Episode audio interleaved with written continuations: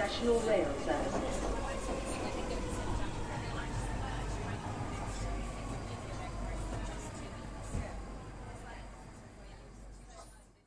Bine te-am regăsit în stația Londra. Eu sunt Manuel Cheța de la manuelcheța.com și tu asculti podcastul Un român în Londra. Suntem la episodul numărul 205 pe care l-am denumit într-un mod caracteristic Borisită egal Partygate plus WhatsApp.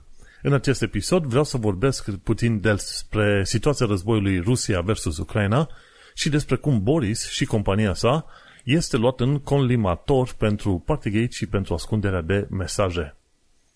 Înainte de orice, să nu uităm, podcastul de față este partea Think Digital Podcast Network și mă găsești pe toate platformele de podcasting posibile și imposibile, dar mă găsești și pe radio.uk joia pe la ora 6 seara și mă găsești și pe chrisliniuțetravel.com, acolo unde se mai promovează podcastul meu. Și bineînțeles mă găsești și pe YouTube. Ca de fiecare dată recomand o carte și anume se numește Secrets of the Autistic Millionaire de Dave Plummer și acolo vezi ce înseamnă să fie cineva în spectrul autistic și cum poate să aibă o viață de succes chiar dacă este în spectrul autistic și ce înseamnă uh, a fi un om cu să zicem, uh, simptome în uh, direcția respectivă. Este o carte foarte faină, ușor de citit, 330 de pagini, în câteva zile o dai gata, n-ai niciun fel de problemă.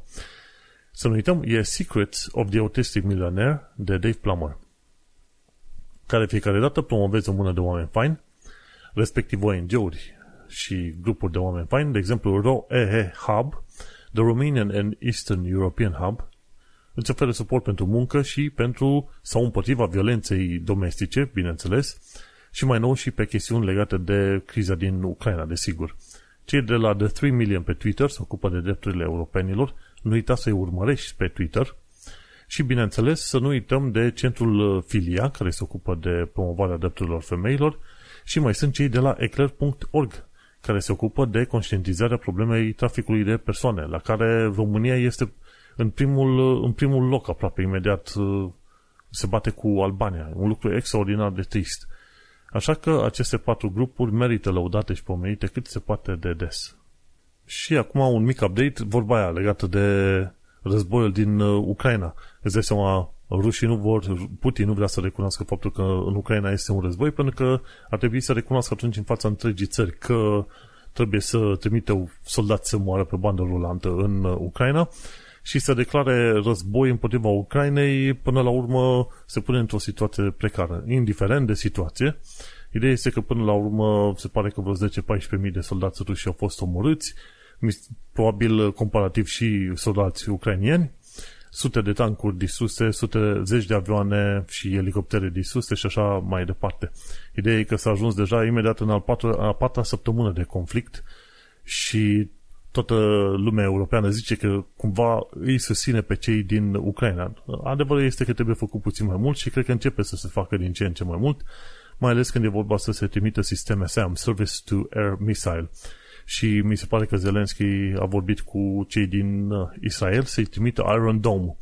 Iron Dome este protecția antirachetă care să, să zicem că i-a ajutat destul de mult pe israelieni în conflictul cu fâșia Gaza din fâșia Gaza au fost trimise zeci de rachete asupra uh, aleator, în mod aleator asupra unor uh, localități limitrofe și Iron Dome a reușit să le distrugă peste 90% din uh, rachetele respective. Așa că îți dai seama că este interesat și Zelensky, care este de moștenire, de sorginte evreiască, este și el interesat să fie ajutat de către Israel, care Israel cumva, într-un mod ciudat, s-a declarat a fi neutră în, ca țară în problema atacului Rusiei împotriva Ucrainei, ceea ce este un lucru foarte ciudat.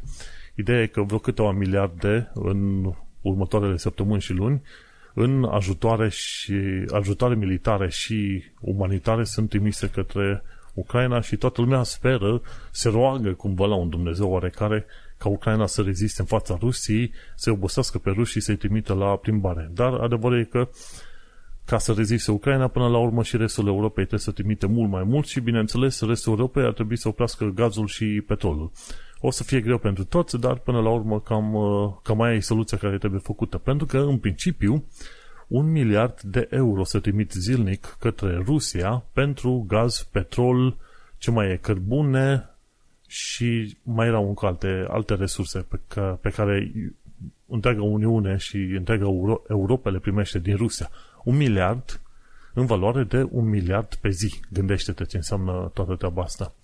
Și deocamdată la aproape 4 săptămâni de la începerea conflictului, atacului sau invaziei uh, Rusiei, Ucrainei de către Rusia, se pare că lucrurile s-au cam blocat acolo și rușii nu au victoria pe care ar fi vrut ei să o aibă pe acolo. Ucrainienii au fost învățați bine în ultimii câțiva ani de zile să ducă un război în ala de gherilă și uite că au învățat. Au învățat și au băgat bine la scăpărlie, ca să zic așa. Important lucru pentru România în momentul de față ar fi, într-adevăr, să reformeze guvernul și societatea și armata și să nu se lasă prea tare în uh, baza NATO. E vorba aia, dacă România ar fi atacată, până NATO reușește să trimite tot fel de avioane, bărci și ce vrei tu, România s-ar putea face pagube destul de mari.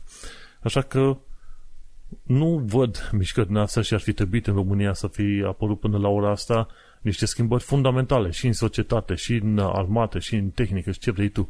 Dar acum, dacă stai să te uiți că o bună parte din colonei și generalii români și-au câștigat gradele pe tot felul de lucrări din astea plagiate din sănătate și traduse în limba română, îți dai seama. Dacă te uiți la tot felul de lucrări din astea militare, o să vezi că îți vorbesc la un moment dat de nu știu ce tactici militare avansate, ce vrei tu, care chestiuni au fost copiate din uh, tot felul de documente publice americane. În niciun caz nu sunt făcute de ăștia în România.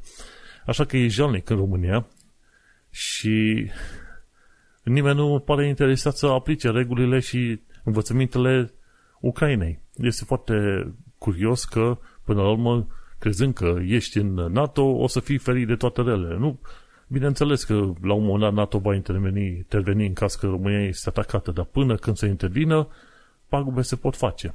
Ar fi trebuit ca în România deja să se ralieze oamenii și să gândească o societate mai bună. Dar nu. De ce? Pentru că asta înseamnă corupție. Și uite acolo o să vezi foarte bine de ce și, și eu și alții sunt în sentimentul că Putin nu putea să facă de unul singur toată treaba asta și societatea rusă cumva i-a permis.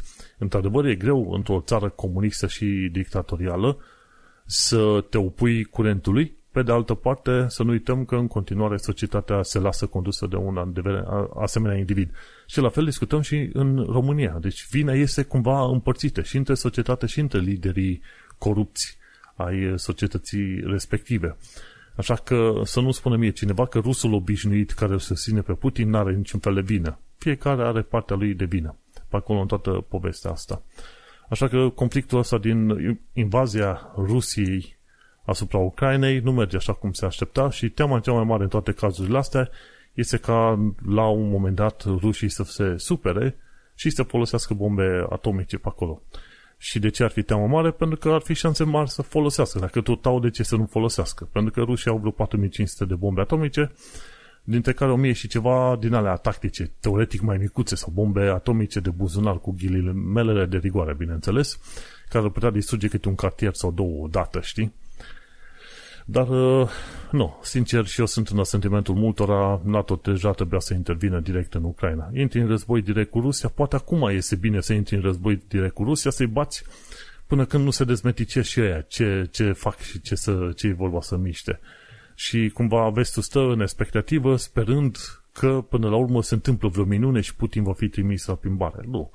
Putin, dacă reușește să pună mâna pe Ucraina, se va duce pe mai departe și în alte părți. În fine, E trist, e tristă lumea în care trăim și să nu uităm că n-am scăpat de pandemia de COVID. În continuare, COVID-ul a trecut de la varianta Omicron B.1 la varianta B.2, care este cu 40% mai contagioasă decât B.1. Regula generală este că atunci când un virus devine mai contagios, periculozitatea, să zicem, uh, sau mortalitatea lui scade proporțional. Și atunci speranța mare ar fi ca, să zicem, COVID-ul la un moment dat să devină ceva în genul gripei, în cel mai rău caz, sau dacă nu, chiar să ajungă la un moment dat ca o răceală obișnuită, pe care o prinzi în când în când, dar pe care, de pe urma căreia poți să supraviețuiești. Speranța mare asta ar fi și probabil cam pe direcția asta se duce tot omul în ziua de astăzi. Dar vezi, nu da, noi n-am terminat de scăpat de pandemia asta de COVID, una la mână. Și pe de altă parte mai este un alt fel de pandemie, este gripa aviară care chinie foarte mulți fermieri în UK, motiv pentru care la un moment dat o să descoperi că nu mai sunt free range eggs. O să fie numite barn eggs sau nu știu cum vrei să le numească altfel, dar nu o să mai fie free, free range pentru că păsările nu vor mai avea voie să iasă afară pentru că gripa asta aviară e promovată sau transmisă în special de păsări sărbatice. Și cumva ajunge și la păsările domestice. Așa că săracele păsări au stat închise în, în grajduri peste tot pe unde au avut oamenii găini. Așa că nu o să mai în UK, în viitorul apropiat, free range eggs, o să ai barn eggs. Sincer, nu mă interesează atâta timp cât am ouă, am să pun mâna pe ele, o să le mănânc și mergem pe mai departe. Și, în fine, întorcându-ne, este război în Rusia, n-am scăpat nici de o pandemie, mai sunt și alte chestiuni pe lângă care ne lovesc în toate direcțiile. Bineînțeles, mai este și problema asta cu costurile energiei care au început de ceva timp încoace, dar uh, asta e. N-ai ce să face. În, n-ai ce face. În viața asta știi cum este. Vin mai multe necazuri unul după altul și dacă știi un lucru, este faptul că oamenii în principiu cumva trec prin greutățile alea și se duc pe mai departe. Mai rău de oamenii care sunt în țări mai, uh, mai slabe, mai nefavorizate, deși și în UK am văzut că mi se pare că sunt mai bine de un milion și ceva de households care vor avea probleme cu plata, să zicem, energiei electrice. Vor trebui să taie din mâncare.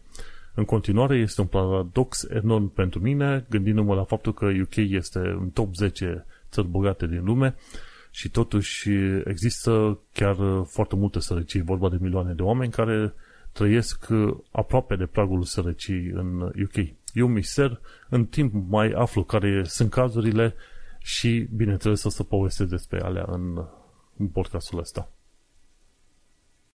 Și acum hai să continui cu actualitățile astea săptămânale, ca să zic de în felul ăsta, pentru că, în mod normal, cam asta îmi rămâne să discut. E vorba de diverse actualități. De ce? Pentru că n-am apucat să ies prea mult, nici nu am chef prea tare să ies în perioada asta cu, și cu război și cu asta. Creează o tensiune extra, o presiune extra, un stres extra pe capul meu și nu am chef să ies pe nicăieri.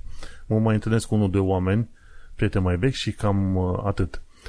Așa că nu sunt prea multe lucruri de discutat din punctul ăsta de vedere, adică pe unde am ieșit, ce am mai făcut, ce lucruri am mai descoperit. În timp, probabil să mai calma treburile, sper eu, și atunci să pot povesti mai multe din experiențe personale. Uite, am fost la piața cu tare, am văzut lucrurile în anumite zone. Ce pot spune este că dacă îți este foarte greu să dai de un GP în mod normal, respectiv la, prin sistemul de NHS să faci un appointment, am reușit să am un appointment prin telefon cu un GP plătit de către insurance, de firma de asigurări de la mine, de la muncă.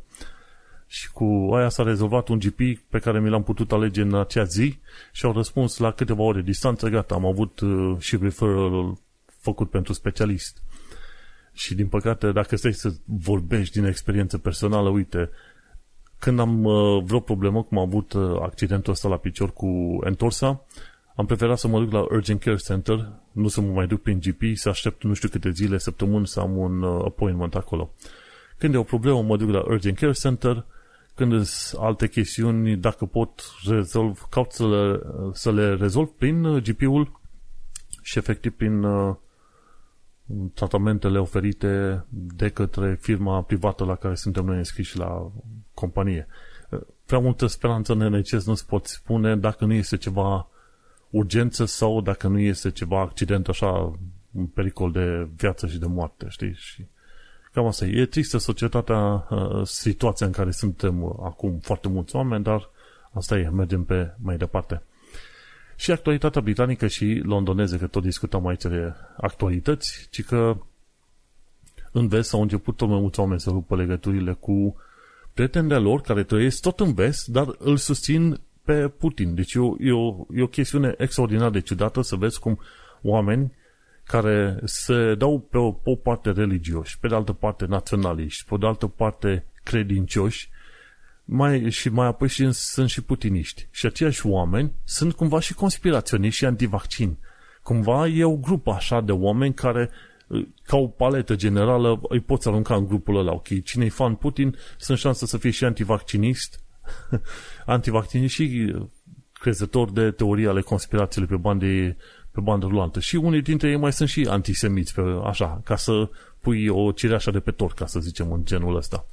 Și oamenii au început deja să se supere pe prieteni, amici, ce mai aveau și să zică, știi ce, hai să rupem legăturile, dă-vă, dă-vă încolo că sunteți culmea când îl susțineți pe Putin al vostru și toată lumea cere repede Ucraina să renunțe și să stea cu minte. Sunt șanse foarte mari ca cine știe, probabil în următoarele câteva zile, Ucraina într-adevăr să renunțe, să zică, băi, am luat prea multă bătaie, hai să ne, hai să ne calmăm că nu suntem noi sacul de bătaie al tuturora și că ne-am fi așteptat ca Europa să intervine mai mult. Deci nu, sunt toate șansele posibile să se întâmple treaba asta. Dar uh, gândește-te că lumea trebuie să fie atentă la ceea ce se întâmplă în teren. Băi, când zeci de canale, zeci de țări, sute de țări pe acolo, imediat uh, spun că Rusia într-adevăr fac rahaturi, face rahaturi și tu crezi conspirațiile rusești, nu știu, eu cred că e o problemă serioasă în capul tău. Și mai e o altă problemă cu alți oameni care îi susțin pe dictatori. Le plac oamenii ăia care sunt puternici și care nu pot fi schimbați prin niciun fel de act democratic. Și mirarea mea enormă este ce caută oamenii în vest. Măi, dacă îți plac dictatorii și pupi în cur, du-te acolo la dictatori și pupele și fă tot ce vrei tu pe acolo. Lasă-i pe aia să te calce în picioare. Nu știu ce cauți în vest, unde Aici se poate vota, ok, să schimbi oameni, la un moment dat se cere transparență de la autorități, faci un protest pentru a susține drepturile și așa mai departe. Ce? Cauți să susții niște indivizi și niște um, din aceștia dictatori. Sincer, nu pot să înțeleg ever. Și, bineînțeles, e vorba și de ipocrizie enorme. Toată lumea trăiește cu ipocrizii de asta. Și eu, și tu, și toată lumea. Nu există om fără ipocrizii. Numai că la unii ipocriziile sunt atât de mari încât te împiedici, frate, de ele, de la un kilometru distanță, știi? Și mai ales ăștia sunt în vest și susțin dictatorul. Păi, tu te prietene, tu te prietene acolo, mută-te la el și susține-l, să vezi cum te tratează la ca pe un nimic. Pe când în sănătate, cel puțin când ai de a face cu autoritățile, măcar vezi că sunt mai normal la cap oamenii pe acolo, înțelegi? Și sunt mai umani, efectiv, sunt mai umani. În fine, asta e mirarea mare și foarte bine. Rupeți mă legătura, dați dracu pe ăștia, pentru că sunt figuranți și viața e mult prea scurtă să stai să convingi un om prost că democrația până la urmă este utilă. Și până la urmă, probabil trebuie să, de, să, să susții democrația, poate și cu arma în mână, știi, dacă se pune problema asta. Arma în mână însemnând să fii chemat la război sau cine știe ce situații. Ce am aflat de curând este că UK va naționaliza Gazprom local. Am înțeles că sunt ceva probleme cu Gazpromul, mai ales că au fost uh, instituite niște sancțiuni, așa că Gazpromul va fi naționalizat în UK.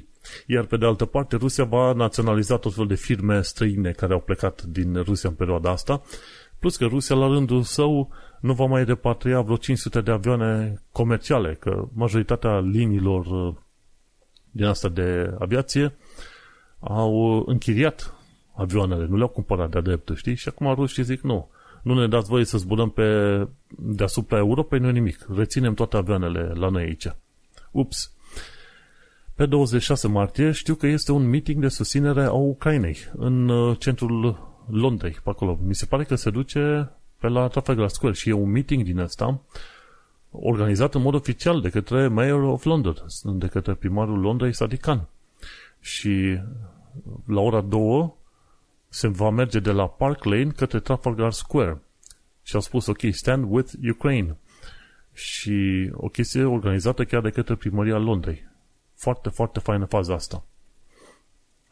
O altă chestie faină ce am descoperit este faptul că Gordon Brown cere tribunal internațional în stil Nuremberg pentru crime de război făcute de Putin.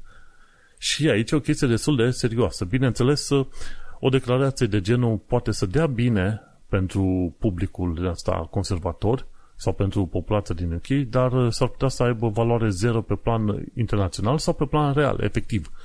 Că, vorba aia, nu poți să-l, nu poți să-l iei pe Putin să îl treci prin acel tribunal decât dacă pui mâna pe el. Și nu poți să pui mâna pe el decât dacă treci prin armata rusă. Și nu poți să treci prin armata rusă dacă nu treci printr-un al treilea război mondial. Deci, declarația lui Gordon Brown e frumoasă, e lăudabilă, dar e la fel de lăudabilă ca un buchet de flori împotriva unui tank, știi? S-ar putea să nu țină obuzul un loc, știi? Mergem pe mai departe. Un uh, lucru ceva mai util este făcut de către poliția antiteror din uh, Metpolis, din uh, Londra, și anume spune că se pregătește de atacuri din partea Rusiei. Adică sunt șanse ca rușii supărați pe măsurile luate de UK să subvenționeze niște grupuri din asta teroriste care să facă atacuri teroriste în Londra. Și vorba aia, discutăm de Londra, loc în care, într-adevăr, asemenea atacuri teroriste se întâmplă și sunt șanse, la un moment dat, să fii lovit de un asemenea atac terorist. Dar, cum am mai vorbit mai de mult, londonezii sunt, uh, sunt pregătiți mental pentru asemenea lucruri și nu fac o mare tragedie din treaba asta. Sunt foarte atenți, raportează ce pot raporta. Există efectiv mii de politici care urmăresc suspecți în toate direcțiile și se merge pe mai departe. Dar e foarte important că, uite, poliția antiteror din Londra se pregătește de atacuri din partea Rusiei. Bine gândită treaba. Un alt lucru ce l-am aflat de curând este faptul că Yvette Cooper a anunțat că guvernul UK vrea să criminalizeze refugiații. De fapt, știm că Home Office și Peter Patel cam asta vor să facă în continuare, să, să schimbe cumva detaliile Convenției Refugiaților și eventual uh, să blocheze oamenii în a veni, chiar și din punctul de vedere al refugiaților. Și Home Office chiar face treaba asta. Deși se laudă că, într-adevăr, uh, sunt foarte primitori, nu. Red tape, cum se spune și birocrație, este enormă când e vorba de primirea refugiaților sau azilanților în, uh, în UK și UK-ul chiar la un moment dat uh, a început să schimbe, să zicem, interpretarea drepturilor oamenilor la nivel intern, știi? Și este nițel cam, cam ciudat ceea ce fac aici, pentru că oricum UK-ul are reguli destul de stricte de venire și de verificare a oamenilor în cazul ăsta de refugiați și de azilanți. Și bineînțeles poate să și deporteze oamenii. Dar uh, o bună parte din chestiunile astea nu sunt decât posturing, cum se spune. Adică arată că Home Office face chestii super tari, că rupe, rupe capetele în toate direcțiile, dar, cum am zis, e foarte ușor să lovești în imigranți și în refugiați pentru că Aia n-au prea multă putere, n-au prea multă organizare să riposeze împotriva home office-ului, adică prin campanii, prin, uh, ce știu, legislație, prin uh, bani de plătit la avocat, știi? Și ușor să bați unul care nu poate să riposteze, știi? Pentru că aia face home office de ani buni. Și să nu uităm că și partid, Partidul Laburist și Conservator la fel au avut oameni la home office care au mușcat în stânga și în dreapta cum au putut și au, au tăiat din, să zicem, din uh, drepturile oamenilor în principiu. Mai vorbim de imigrație și de refugiați. Mergem pe mai departe. Boris Johnson ci că a fost acuzat că el și echipa folosesc WhatsApp pentru treburi oficiale și că șterg mesajele posibil incriminatorii. Ideea este că în WhatsApp poți să ai o chestiune de end-to-end encryption, să nu se știe ce mesaje se trimit, ceea ce e o chestie foarte faină, iar pe de altă parte, mi se pare că sunt și uh, anumite setări prin care mesaje pot să fie șterse după un anumit timp. Iar când e vorba de tot felul de comunicații din astea oficiale, se știe că reprezentanții guvernului trebuie tot să folosească comunicații care pot fi salvate și mai apoi uh, declasificate și prezentate public în tot felul de verificări din astea și anchete. Iar Boris Johnson, normal că nu este interesat să prezinte lumii ce tâmpenii face și cum zice, mai ales că a ieșit la iveala de curând că el a intervenit în scandalul ăsta cu evacu- evacuările din, din uh, Afganistan. El a intervenit pe lângă reprezentanții uh, Foreign Office să permită unui veteran american să meargă cu câinii în avion. El s-a dus acolo, a făcut o chestie foarte faină să-i protejeze pe câini, numai că ce se întâmplă, câinii au fost luați în avion, numai că în uh, spațiu ocupat de câini nu puteau să intre și oameni. Și așa că mi se pare că la un moment dat o bună parte dintre oamenii care ar fi putut salvați din Afganistan cu avionul, n-au putut fi salvați pentru că au fost uh, salvați câini. Ori e frumos să fii de partea câinilor, dar până la urmă stai să te gândești că mai devreme sau mai târziu când compari animal versus om, prefer viața de om. Iar uh, Boris Johnson a preferat viața de câine. Și asta a ieșit la iveală de curând și bineînțeles ce a ieșit și la iveală și Partygate-ul ăsta de câteva luni bune sunt uh, certuri mari pe faptul că au fost petreceri pe bandă rulantă în vreme, într-o vreme în care chiar guvernul UK le cerea oamenilor să nu facă petreceri. Ori pentru o mulțime de lucruri din astea, stai să te uiți, Boris Johnson și întreaga lui echipă de, de miniștri n-ar mai avea voie, n-ar mai avea ce căuta nici măcar în Parlamentul Britanic, dar nici în Guvernul Britanic. Pentru că e o nesimțire și enormă modul în care a putut să mintă și modul în care a putut să considere că o regulă se aplică pentru ei și una, o altă regulă se aplică pentru prostime, ca să zicem așa. Deci acel contempt și disrespect și nesimțire enormă prezentată de către Boris Johnson și echipa vor trebui taxate, bineînțeles, la următoarele runde de vot. Și gândește-te, faptul că o bună parte din uh, europeni au trecut de la, și au trecut la pre-settle status, după au trecut la settle status, în curând acei uh, europeni vor primi și cetățenie britanică. Gândește-te că modul în care Home Office și Boris Johnson și întregul partid conservator s-au comportat la adresa imigranților europeni, chestia asta se va întoarce împotriva lor înzecit în viitor. Gândește-te că cu ocazia Brexitului UK-ul a câștigat cât vreo 3 milioane de cetățeni noi? Ei bine, acești 3 milioane de cetățeni noi nu îl iubesc pe Boris Johnson și nici Partidului Conservator. Și atunci, unde se duc 3 milioane de voturi, se duc în orice altă direcție. Preferința mea ar fi Lib Dems, că ea mi se pare oarecum mai normal, deși au cam uh, au fost proști când au uh, făcut echipă comună în 2010 cu Partidul Conservator. Până un alta, laburiștii nu m-au convins enorm că sunt cei mai simpatici, dar să nu uităm că până la urmă laburiștii, fiind a doua putere politică, au susținut foarte mult uh, minoritățile de-a lungul timpului și atunci stai să te gândești că dacă ar fi să votezi tactic, atunci, bineînțeles, să votezi cu laburiștii numai și numai ca să vezi pe conservatori aruncați la, la plimbare, trimiși în negura istoriei. Dar asta e, uite-te, Brexitul va aduce 3 milioane de voturi care se vor duce în mod sigur în oricare altă direcție, dar nu la conservatori. Și asta este meritul lui Boris Johnson și a Partidului Conservator. Mergem pe mai departe. Ce am aflat de curând este că vor fi temperaturi de peste 20 de grade în Londra. Adică săptămâna asta. Acest episod e înregistrat în 22 martie 2022, într-o zi de marți, desigur. Și toată săptămâna asta până spre final se pare că vor fi temperaturi de peste 20 de grade. Ceea ce nu este rău. Nu voi mai plăti o enormitate la căldură. Ajunsesem la un moment dat să plătesc și 60 de lire pe săptămână la căldură, până când am început să tragem jaluzelele jos, pentru că avem geamuri care ocupă tot peretele, în stil Manhattan, ca să zicem așa. Și atunci, cu jaluzelele trase jos, atunci am mai plătit 20 de lire pe săptămână la căldură. Altfel plăteam 60. Și când vine căldura cum trebuie, o să plătim 20 la 2 săptămâni, ceva de genul ăsta, chiar mai puțin. Asta este viața, ca să zicem uh, așa. Ce mai aflat astăzi, apropo de asta e viața, este faptul că Metpolis are nevoie de reformare anticorupție. și, și acolo, iarăși, au uh, niște mincinoși. Șefii poliției de obicei fac politică la greu în genul lui Boris Johnson. Ei mint întotdeauna că n-au niciun fel de probleme. de ce ar fi ei sincer să spună că au, au probleme și că trebuie rezolvat, știi? Ei, în fine, ideea e că interacțiunea mea în mod direct cu poliția, când am mai avut la un moment dat o reclamație ori ceva, a fost o interacțiune bună. Asta nu înseamnă că la nivel sistematic nu sunt probleme pe acolo. Dar ă, asta este toată treaba. Are nevoie de reformare anticorupție.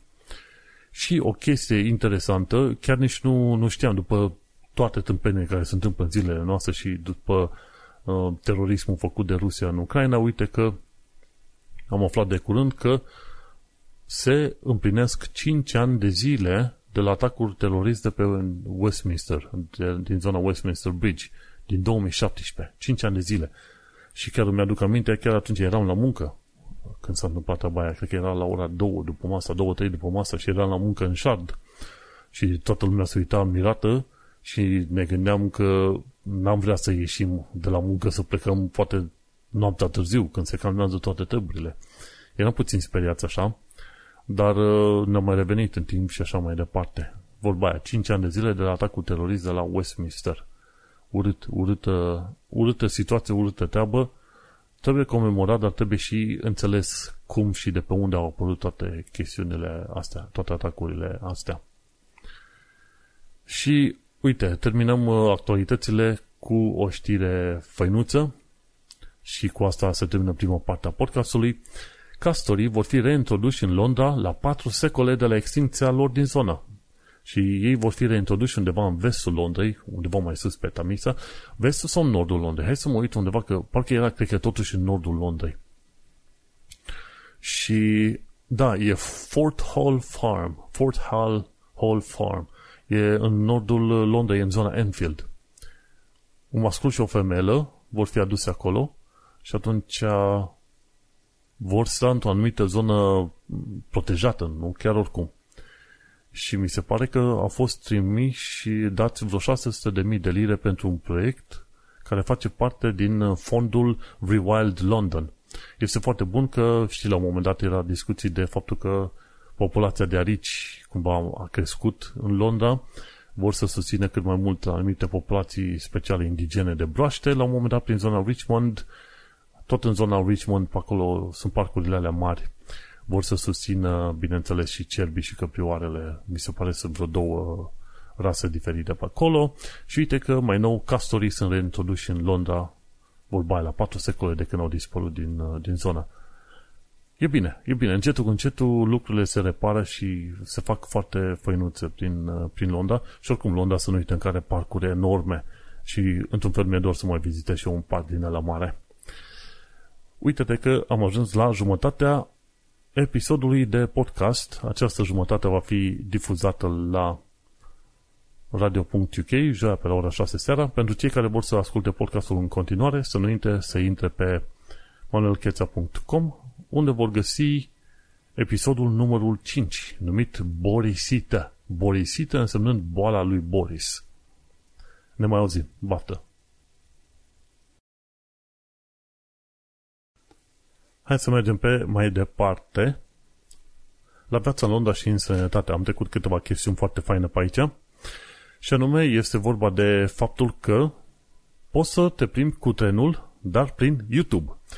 Călătorii cu trenul filmate de National Rail. Este vorba de un uh, canal de YouTube al National Rail și acolo găsești tot felul de filmulețe în astea făcute cu melodie faină, relaxantă în fundal, făcute dintr-o zonă în alta, cum pleci de la, ce știu, de la Londra către Suffolk sau alte zone din astea. Foarte interesant și dacă îți place să te plimbi cu trenul și să vezi locuri faine, de ce nu?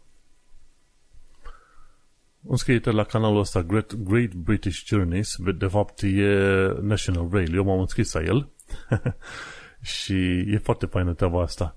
Mi se pare că ei oricum nu sunt primii care fac uh, sistemul ăsta, ci mi se pare că norvegienii au început, în urmă cu vreo câțiva ani de, de zile, să pună filmări cu trenul care merge dintr-o parte în alta a Norvegiei. Foarte fain și ăla. Ce mai aflat de curând este și că Piccadilly Line va avea trenuri noi din 2025.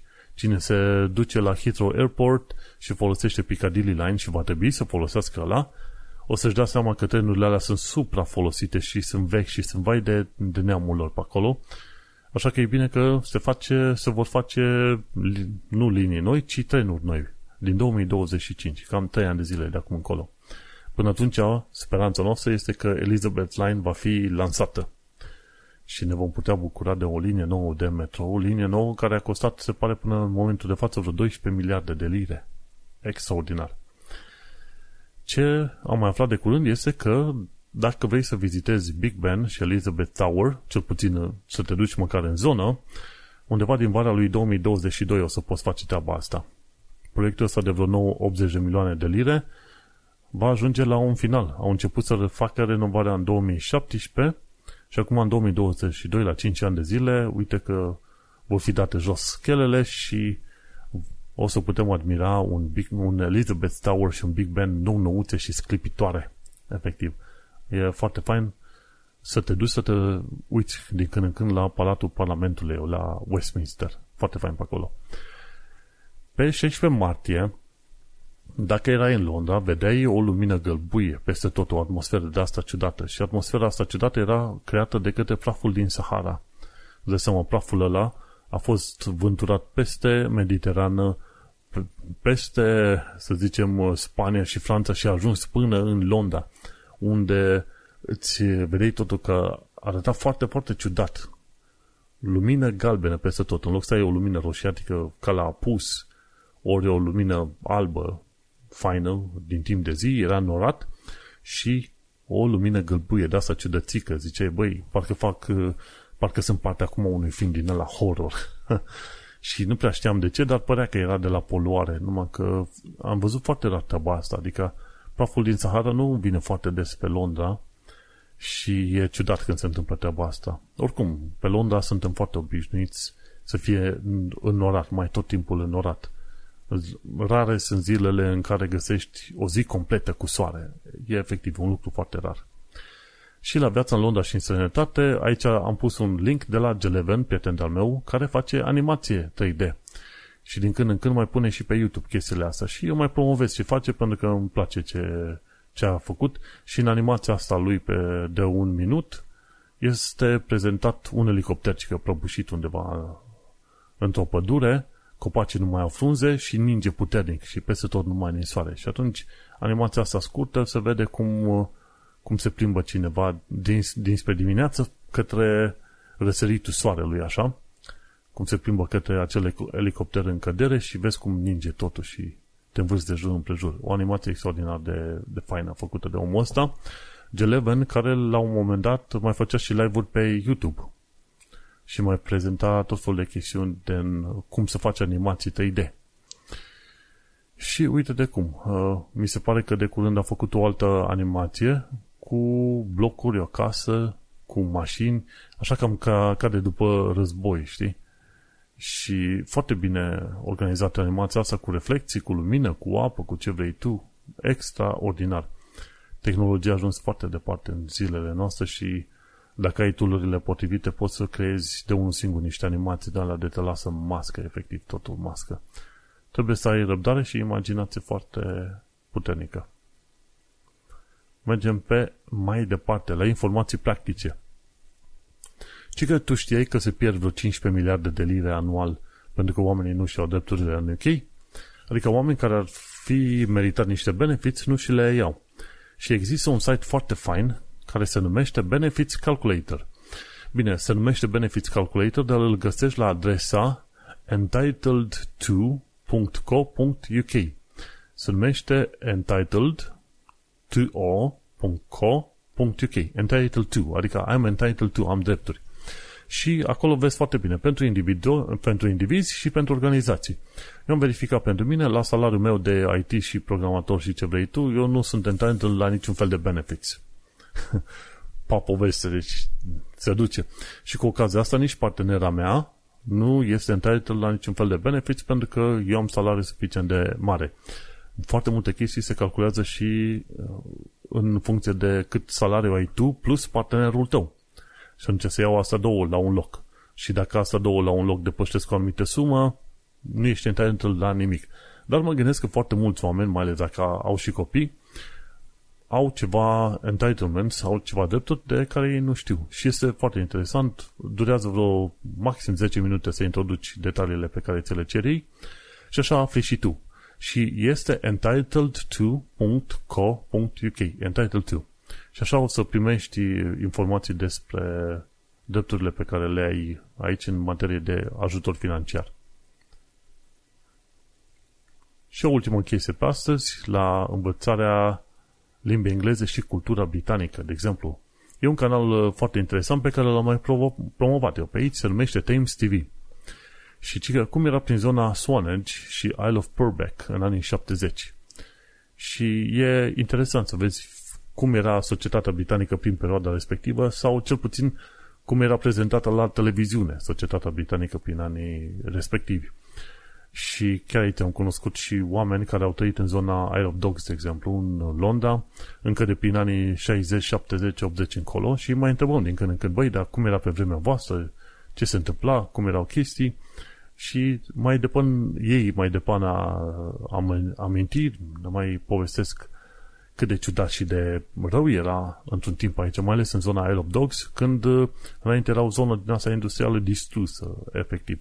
acum a devenit un fel de zonă de atracție enormă și bineînțeles vin tot fel de professionals în zona asta, pentru că chiriile sunt mai mari, dar și locul este puțin mai sigur. Nu foarte sigur, dar e puțin mai sigur. Și uite așa că afli, bineînțeles, detalii vorbind cu oamenii de la fața locului, mai ales cei care au locuit aici din vremuri vechi și de demult. Și cam atât cu ocazia asta. Poate în viitoare, viitoarele episoade o să am și eu niște detalii mai multe de comentat legate de, ce știu, călătorii, vizite, ce vrei tu pe acolo. Important este că gândește-te la stresul pe care mi-l generează în perioada asta, conflictul ăsta din Ucraina.